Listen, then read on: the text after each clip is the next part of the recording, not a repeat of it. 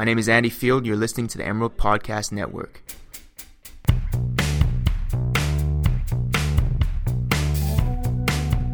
Hey there, Emerald Podcast listeners. Welcome to the Emerald Podcast Network. I'm Francisca Monahan, the senior podcast editor at the Daily Emerald.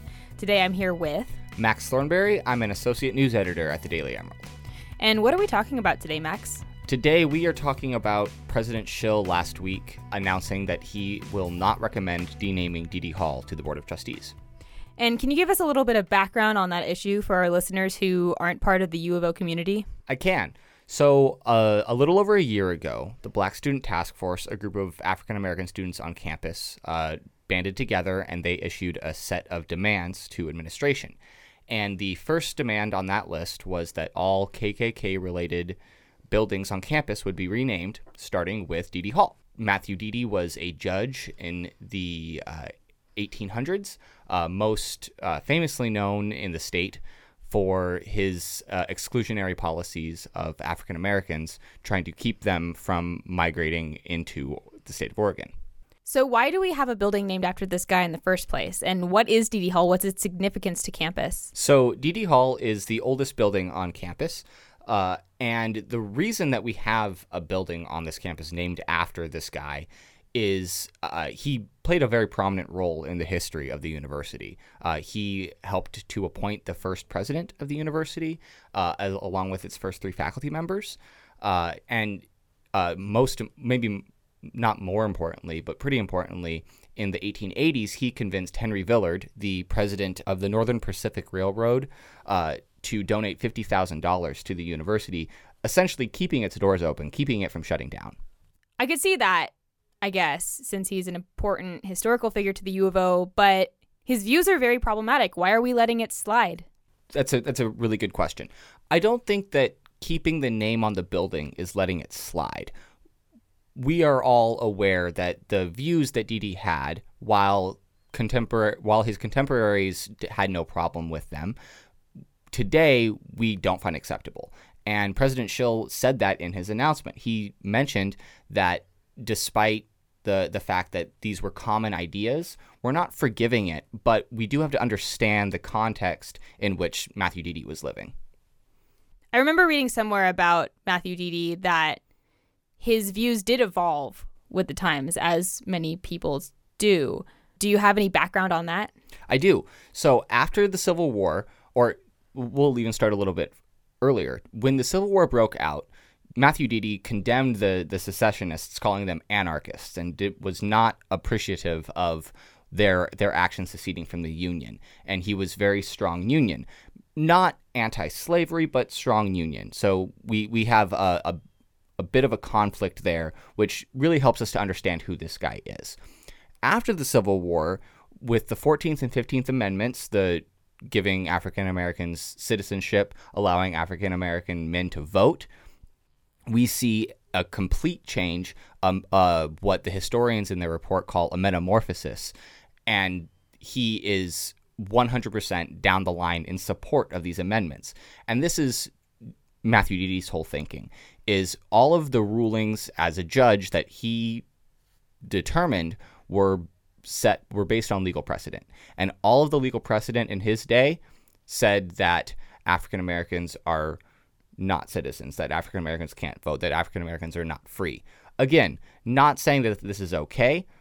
I don't think that anyone here today is going to think that it is, but we understand that he is saying these things because this is the legal precedent set before him. He was a judge, he was a lawyer. This is what mattered to him. He was not interested in making the law, he was interested in interpreting what the law on the books was.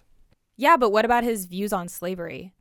And so this is really the stickiest point when it comes to Matthew Deady is that while yes, after the Civil War, he never tried to enforce slavery as a law, he himself, in his personal views, it does not seem that he ever abandoned the idea that slavery was a good idea, or at least we don't see him anywhere saying or thinking that it was a bad idea. And so you were talking a bit about how it was a conflicting time for him especially with being pro union and also having sort of pro slavery views at the same time. Do we see any more of that conflict with him when it comes to race in Oregon? Race in Oregon and Matthew Deady is might be the most interesting part about this man. Uh, we do see him standing up very strongly for uh, Chinese immigrant rights as well as Native American rights.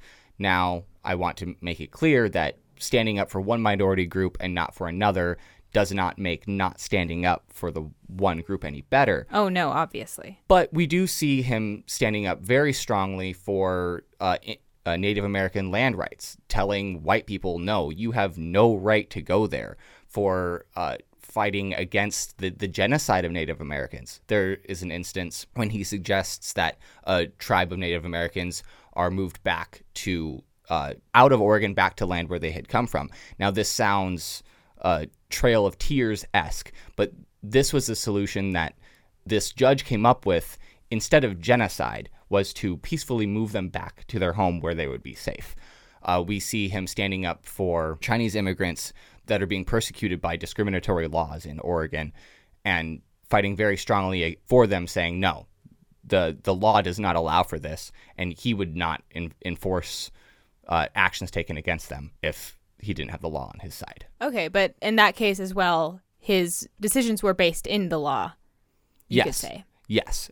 Every time if the, the legal precedent was there or if the legal precedent had been reset by a, by an amendment, the 14th or 15th, then we see him ruling based out of that, not out of his own personal convictions or beliefs. So it is kind of difficult just to concretely say this is what he felt, this is what he believed just throughout his life. I mean, people's minds and beliefs do change. It was and it is terribly difficult to determine what it is exactly that this man thought. We have the the benefit of uh, of a hundred plus years coming after him, and hindsight is twenty twenty, and we see these views that he had and the rest of the country had that we we can look at them now and say that that was wrong, but if we put ourselves ourselves in his shoes, and if we think about all of the times that we have grown up with a thought about something, how difficult it is for us to change our own thinking, we should be applying that to historical figures as well. This man was not perfect, but we have a, a whole range of historical figures that were not perfect. George Washington had slaves and he's on the $1 bill. Franklin Delano Roosevelt said that we should put Japanese Americans in internment camps in World War II. We're not excusing those things, but at some point we are able to look past them and look at the positive things that they have done, either for our country or in Matthew Deady's case, for our school. Yeah. And it is important to acknowledge those flaws or imperfections. And I, I believe that President Schill has done that. He has come out more than once acknowledging that Matthew Deady is not the perfect role model. And I think that these discussions that we're having now are going to be around and they're going to continue happening. And President Schill and the rest of the UO community is happy to talk about those things. So, going back to the issue of the renaming of the building, I know that it came as a surprise to some because there is a precedent for renaming buildings, as we recently renamed Dunn. Can you explain who he was and what the issue was there and why we did go ahead and rename the building that was named for him? I can actually. So Frederick Dunn was a professor at the University of Oregon, uh, and he is most noted for his uh, classics scholarship. He taught Greek and Latin uh, and was published in uh, prominent academic journals in his day. And so his reputation as a scholar earned him a building named after him later on.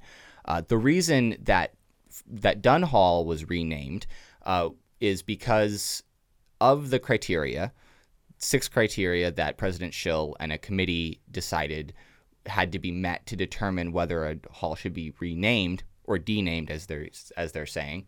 Frederick Dunn met all six of the criteria. Six for six. How do you meet six for six of the criteria? So there are a series of questions that were that were created in order to assess these two buildings initially, and will be uh, will be assessed against other buildings later on.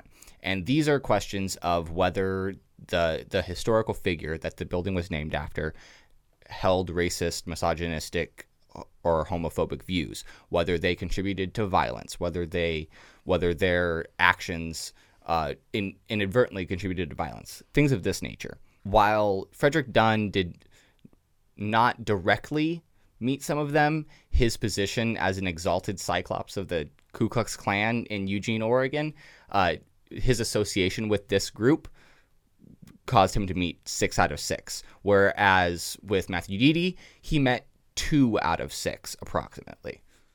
Okay, so what is the tipping point then? Have we established that? Like, do you have to meet all six criteria to get a hall denamed for you, or do you have to meet like over three? We're really not sure yet. We have only seen these standards applied to two buildings, and we have pretty far ends of the spectrum. We have a six for six case, a member uh, that a member of the Ku Klux Klan that I don't think there was any debate about whether that hall should be renamed. And then we have Deady, where we have had plenty of debate, and the debate will continue. But because he only met two of the six, and there was some questionable uh, decisions made in there, depending on who you talk to, we really don't know yet. We're going to have to wait until more halls are assessed against this criteria, and then we'll have a larger sample size. We'll know better. Yeah, I guess it's just a hard question when you're trying to differentiate historical figures who were flawed human beings and people who had really horrible views that cannot be accepted even now. Like some people might believe that meeting one of the criteria is already too much to deserve having an entire building named after you on the University of Oregon campus. And I'm sure that there are still a lot of people who are upset about this decision. I mean, there's still conversation going on about it. We're here now talking about it. What is the university going to do for those people? So, this is by no means a completely foolproof solution, but uh, President Schill, along with announcing that he was not going to recommend the denaming of Deady Hall, also announced uh, a fund that has been started in order to build a Black Cultural Center on the University of Oregon campus, which in keeping in line with the beginning of this conversation was in response to demands made by the Black Student Task Force. And President Schill has made it very clear that while he understands that there is going to be some hurt based on his decision not to dename this hall, he wants the University of Oregon and the community to be ta- making tangible steps towards creating a better environment for minority communities on this campus. And a tangible step to do that, rather than a symbolic step of, ne- of denaming a building, he sees and the Black Student Task Force sees as building a center for these minority groups to be able to come in, African American students specifically in this case, have a place for them to be able to come and rally around and have a place that feels like home. Do we have a timeline for when this is going to be finished? Uh, we do not have a timeline yet, but make sure to check back in with dailyemerald.com uh, in order to keep up with that. And speaking of the Emerald, um, you mentioned earlier that the entire campus is sort of making these concerted efforts to increase acceptance and sensitivity around diversity. Are we doing anything as a paper to kind of follow that sentiment? Yes, we are. If you pick up a copy of Monday's uh, double issue, actually, we we expanded that out a little bit. The on the first page, you will see a letter from our editor in chief Cooper Green and our print managing editor uh, Braden Quishan about why we have been capitalizing the word black. Uh, we are breaking with the Associated Press uh, style guide. We are breaking with major publications such as the New York Times, and we are capitalizing the B in black when we were referring to black Americans or black students in order to realign our language with the equality that we want to see between students on campus. And kind of going on that, um, I know that we were talking about, before we recorded this podcast, we were talking about how we really would like to expand this conversation to include some community members. Um, as a paper, we're not really able to take a stand on the denaming of Deady Hall and that entire conversation. But if you are a community member or a student and you have an opinion that you would like to have voiced, please contact us. We would really love to do a follow up episode on the same topic, talking to students about their own views on this issue. Yeah, you can reach the, anyone at the news desk if you send an email to news at dailyemerald.com. We would love to hear from you. Uh, if you like to talk directly to me, you want to agree with me, you want to yell at me for defending uh, President Schill, that's okay too. You can tweet at me at max underscore thornberry or shoot me an email uh, at mthornberry, just like the cartoon, uh, at dailyemerald.com. Great. I think that's all we have time for today. Um, thanks again for listening, and we really hope to hear from you. Again, I'm Francisca Monahan, the senior podcast editor at the Daily Emerald. I'm Max Thornberry. I'm an associate news editor at the Daily Emerald. Thanks for listening to the Emerald Podcast Network. See you next time.